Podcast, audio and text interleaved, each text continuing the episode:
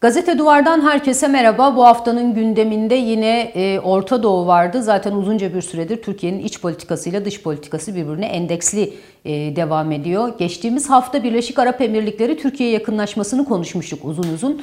Bu hafta da aslında Birleşik Arap Emirlikleri'ni konuşmaya devam ediyoruz. Ancak gündemde bir de Katar e, ziyareti var. Katar'a e, Cumhurbaşkanı e, Erdoğan'ın da dahil olduğu e, oldukça üst düzey bir heyet e, gitti. Bir takım resmi temaslarda bulunuldu, görüşmeler yapıldı. Hatta 15 tane de anlaşmanın imzalandığı duyuruldu.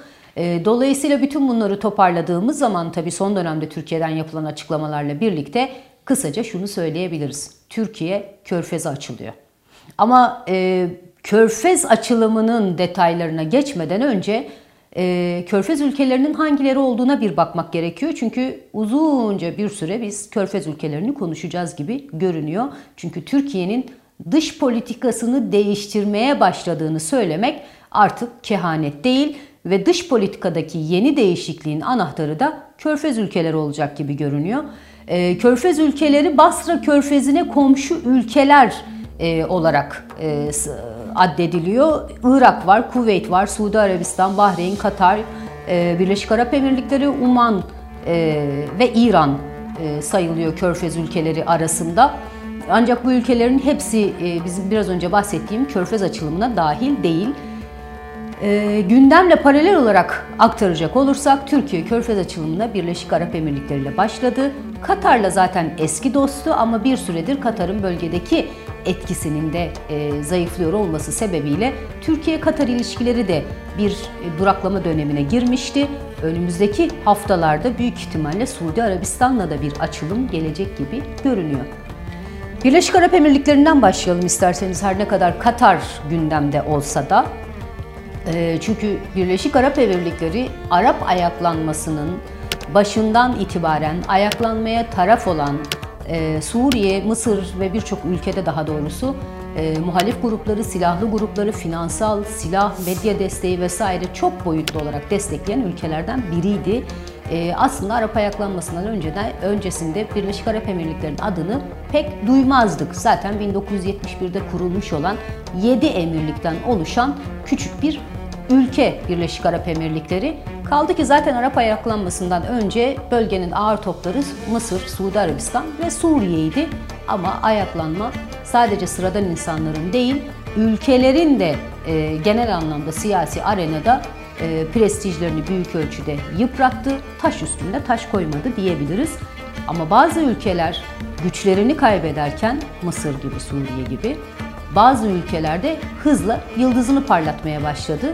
Birleşik Arap Emirlikleri gibi. Şimdi Birleşik Arap Emirlikleri ile yakınlaşma Türkiye'ye ne getirecek?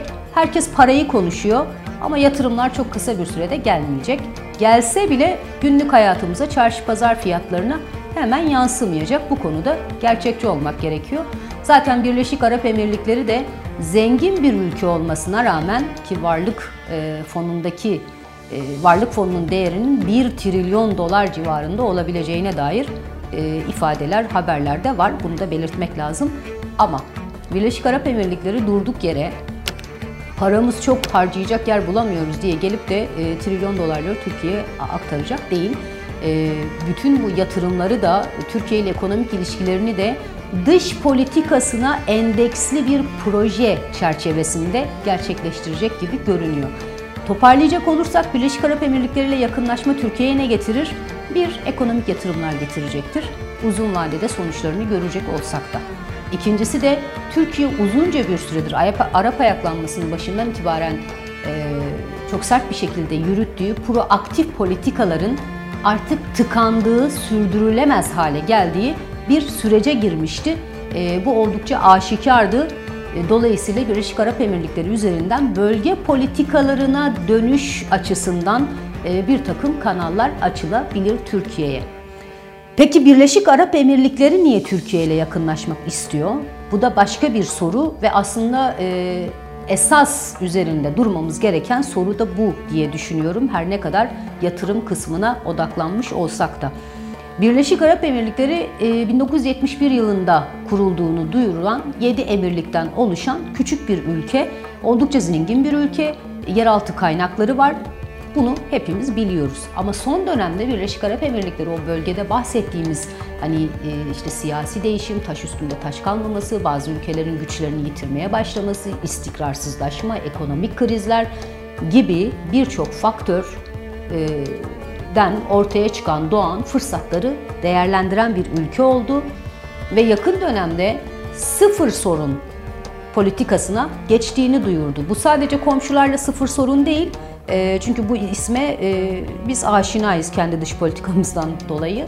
E, bütün dünya ile sıfır sorun politikasına geçti Birleşik Arap Emirlikleri.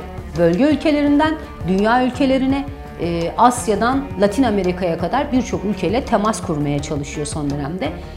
Bunun destekleyicisi olarak da ekonomik kanalları, ekonomik anlaşmaları ön plana çıkarıyor. Yani e, dostluk kurmak istediği, yakınlaşmak istediği ülkelerle ticari ilişkilerini mümkün olduğunca yoğunlaştırma gibi bir hedefi var Birleşik Arap Emirlikleri'nin. Birleşik Arap Emirlikleri peki bunu niye yapıyor? Bölgenin abisi olmak için mi? Şimdilik öyle bir niyeti görünmüyor. Açıkçası zaten şu an, şu anda bile e, emirliklerden mesela bir Suudi Arabistan, Katar hatta Mısır bile e, rahatsız diyebiliriz ama emirliklerin İsrail ile normalleşme sürecini başlatmak gibi, e, Suriye gibi, işte Mısır gibi ülkelerle tekrar kanalların açılması, Arap ayaklanmasında iyice derinleşen bölge ülkeleri arasındaki krizlerin yatıştır, yatıştırılması gibi e, amaçlarla e, çok dikkat çekici adımlar attığını da biliyoruz. Bu da Birleşik Arap Emirlikleri'ni bölgede yıldızı parlayan, kimi zaman ara bulucu, kimi zaman mesaj taşıyan, kimi zaman da e, durumu, krizi sakinleştiren ülke rolünde rolünde görmemize sebep oluyor. Ama önümüzdeki e, yıldan itibaren büyük ihtimalle emirliklerin attığı her bir adımın daha somut sonuçlarını göreceğiz. Filistin davasından Suriye'nin Arap Ligi'ne dönmesine, Türkiye'nin bölgedeki politikaların değişiminden e, Doğu Akdeniz'deki enerji mücadelesine kadar ama e, tabii bu gelişmeler ortaya çıktıkça, somutlaştıkça konuşmaya, anlatmaya devam edeceğiz bunları. E, başka bir konuya gelelim. Yani Birleşik Arap Emirlikleri'ne ilişkin aslında aktarılması gereken bir not daha var burada. E, emirlikler küçücük bir ülke. Bundan 4-5 yıl öncesine kadar adı sanıda pek duyulan bir ülke değildi açıkçası. Yani Mısır vardı, Suudi Arabistan vardı, Suriye vardı. Hatta Katar vardı o zaman ki dış politika açısından e, çok da böyle diplomasiye uygun hareket eden bir ülke değildi Katar ama yine de vardı. E, Birleşik Arap Emirlikleri'nin bu kadar ön plana e, çıkmasını sağlayan temel faktörlerden birine de dikkat çekmek gerekiyor. Abu Dhabi Dubai dengesi. 7 tane emirlikten oluşuyor demiştim biraz önce. Abu Dhabi daha çok siyasi merkez, Dubai ise ticari merkez. Yani e, petrole bağımlılıktan kurtarmaya çalışıyorlar ekonomilerini. Güneş enerjisinden e, uzay teknolojisine, yapay zekaya kadar her alanda yatırımlar yapmaya çalışıyorlar. Ama zaman, aynı zamanda şu var. Mesela Abu Dhabi İsrail ile normalleşme sürecinin e, lokomotifi olurken Dubai, aynı emirlik içindeki Dubai, İran'la ilişkileri dengelemek gibi bir sorumluluk üstlenebiliyor. Bu da tabii ki Birleşik Arap Emirlikleri'ne her bir emirliğin kendi dış politikası, kendi müttefiklik ilişkileri vesairesi üzerinden bölgedeki bütün ülkelerle asgari düzeyde de olsa ilişki kurma imkanı veriyor. E, bu da tabii bölgede yeni olan bir dış, dış politika anlayışı e, ve açıkçası birçok ülke tarafından da daha doğrusu bölgenin bölgeden uzmanların da ön plana çıkardığı, incelediği değerlendirmelerden biri. Katar'a geçmeden önce Birleşik Arap Emirlikleri ile ilgili, daha doğrusu Birleşik Arap Emirlikleri'nin Türkiye açılımı ile ilgili bir noktaya daha dikkat çekmek gerekiyor. Ee, Emirlikler Türkiye'yi gel bölgenin abisi ol, bizi kurtar, biz sana muhtacız, çok ihtiyacımız var yaklaşımıyla değerlendirmiyor. Birleşik Arap Emirlikleri basınında ki e, ciddi bir sansür vardır yani e, emirlikler basınında Türkiye'ye ilişkin yaklaşımlara dair bütün değerlendirmelerde, resmi açıklamalarda partner ifadesi kullanılıyor. İşbirliği. Buna da dikkat etmek gerekiyor diye düşünüyorum. Gelelim Katar'a. Eski dost. Türkiye'nin eski dostu Katar. Katar'la Türkiye arasındaki ilişki zaten epeydir devam ediyor. Birçok alanda e, imzalanmış açıklamalar var. Türkiye'nin Katar'da bir askeri üssü de var. Hatta bu askeri üs bölge ülkeleriyle Katar arasındaki krizin temel sebeplerinden biri de olmuştu 2017 yılında. E, sadece tek mesele bu değildi. Arap ayaklanması başladıktan sonra Katar Müslüman kardeşlere e, askeri, finansal, medya aklınıza gelebilecek bütün boyutlarıyla inanılmaz bir destek verdi, yatırım yaptı diyebiliriz aslında. Destekle sınırlı değil bu. Çünkü Müslüman kardeşler üzerinden Suriye'den Mısır'a, Cezayir'den Tunus'a neredeyse bütün bölgeye ve Kuzey Afrika'ya sarkacak şekilde nüfuz elde etme imkanı vardı Katar'ın ve açıkçası boyundan oldukça büyük işlere girişti. Çünkü Katar'ın ne e, devlet aklı ne dış politik açıdan yeterliliği, birikimi böylesi bir niyeti kaldıracak, taşıyacak e, boyutta değildi açıkçası. Ve 2017 yılına gelindiği zaman Suudi Arabistan tabi e, Mısır'da bu arada e, Sisi yönetimi geldi. Müslüman kardeşlerin e, birkaç yıl boyunca arkasına aldığı rüzgar tersine dönmeye başlamıştı. Mısır dahil olmak üzere bütün bölgede. 2017 yılına gelindiği zaman Suudi Arabistan, Birleşik Arap Emirlikleri, e, Bahreyn e, gibi bir ve Mısır tabi birkaç tane ülke Katar'a yönelik ambargo uygulama kararı aldılar. Yani hava, deniz trafiği, e, kara trafiği, bütün trafikler kapatıldı Katar'a. E, elçilikler karşılıklı çekildi. Hiçbir şekilde ticari ilişkiler, siyasi ilişkiler, diplomatik ilişkiler hatta karşılıklı e, ziyaretler bile söz konusu olmadı 3,5 yıl boyunca.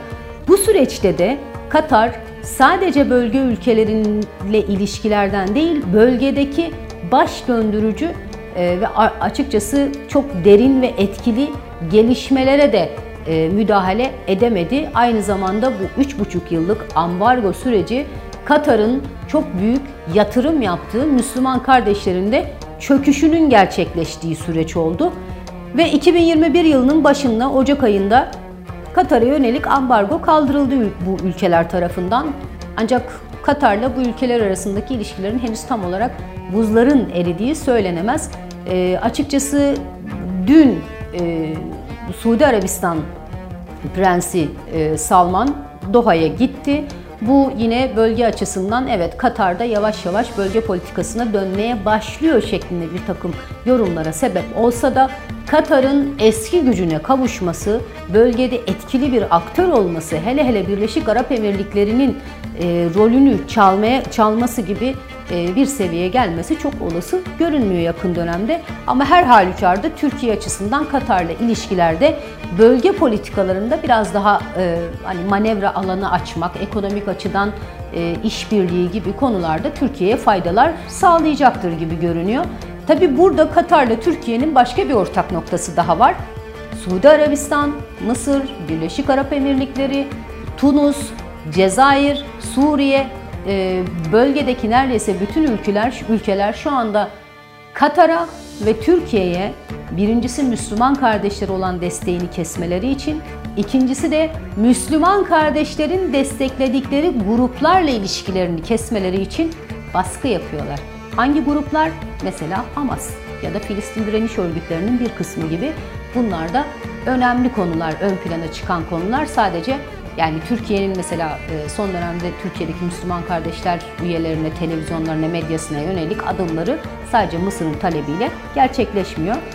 Katar e, bu konuda biraz daha direnç gösteriyor gibi görünüyor bu baskılara ama ne kadar dayanabilir o da çok belli değil. E, muhtemelen Katar'dan sonra Türkiye'nin açılım yapacağı ya da açılım yapmaya niyetlendiği bir diğer ülkede Suudi Arabistan. Suudi Arabistan'la yakınlaşma, temaslar Birleşik Arap Emirlikleri kadar kolay olur mu? Pek olası görünmüyor. Çünkü Suudi Arabistan hem iç politikada hem dış politikada e, yani Birleşik Arap Emirlikleri ile kıyaslanamayacak kadar sert hareket ediyor. Zaten Suudi Arabistan e, açıkçası bir süredir de tamam Türkiye çok önemli ve büyük bir ülke ama Türkiye'ye tavizler verecek kadar ihtiyacım yok şeklinde bir yaklaşım sergiliyor diyebiliriz. Zaten Suudi Arabistan'la Türkiye arasında gazeteci Cemal Kaşıkçı'nın öldürülmesi dahil olmak üzere birçok konuda sorunlar var. Ayrıca e, Doğu Akdeniz'deki enerji yarışı meselesi var ki bunu e, daha sonraki program programlarda defalarca ve uzun uzun konuşacağız. Doğu Akdeniz'de bu ülkelerin yani Birleşik Arap Emirlikleri, Suudi Arabistan, Mısır gibi ülkelerin Türkiye'nin pek de haz etmediği bir takım anlaşma, anlaşmaların, oluşumların içinde olduğunu biliyoruz. Yunanistan'la e, Kuzey Kıbrıs Rum kesimiyle anlaşmalar yaptıklarını biliyoruz. Bunlar da yine Türkiye'nin körfez açılımının önündeki diğer engeller gibi görünüyor. Ama bununla da sınırlı değil açıkçası. Şimdi toparlayacak olursak, Türkiye'nin körfez açılımı Türkiye'ye ne getirir? Çok şey getirir açıkçası. Birincisi bölge e, politikalarında sıkışmışlık artık aşikar. Herkes bunu dile getiriyor. Dile getirmeyenler de zaten ima ediyorlar. Hükümet kanadı dahil olmak üzere. Bölge politikalarında Türkiye biraz daha esnek hareket edebilir. Yatırımlar kesinlikle gelecektir. Sadece Birleşik Arap Emirlikleri'nden değil, Katar'dan, Suudi Arabistan'dan belki Mısır'la işbirliği söz konusu olabilir. Belki e, Türkiye'nin Doğu Akdeniz'deki enerji yarışına istediği, hedeflediği, arzu ettiği, gönlünde yattığı şekliyle olmasa bile bir şekilde dahil olması söz konusu olabilir. Ama Türkiye'nin de aynı zamanda e, bütün bunları e, yani bu, bu artılara, bu getirilere karşı bir takım tavizler vermesi için baskılara, e, baskılarla karşı karşıya gelmesi söz konusu.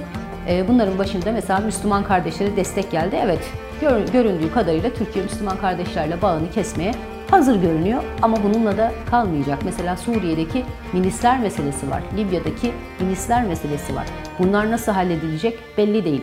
Türkiye'nin İsrail ile ilişkileri nasıl seyredecek o da belli değil. Suriye ile ilişkiler ne olacak belli değil. Bütün bunlar e, bu körfez ülkeleri açısından da bölge ülkeleri açısından da oldukça önemli konular. Çünkü bölge ülkeleri Arap ayaklanmasıyla birlikte çatışma yaşamamış olsa bile çok derinden sarsıldı ve artık hiçbir ülke bölgede kriz istemiyor, çatışma istemiyor, milis de istemiyor, istikrar istiyor. Amerika da aynı şeyi istiyor, hatta Rusya da aynı şeyi istiyor.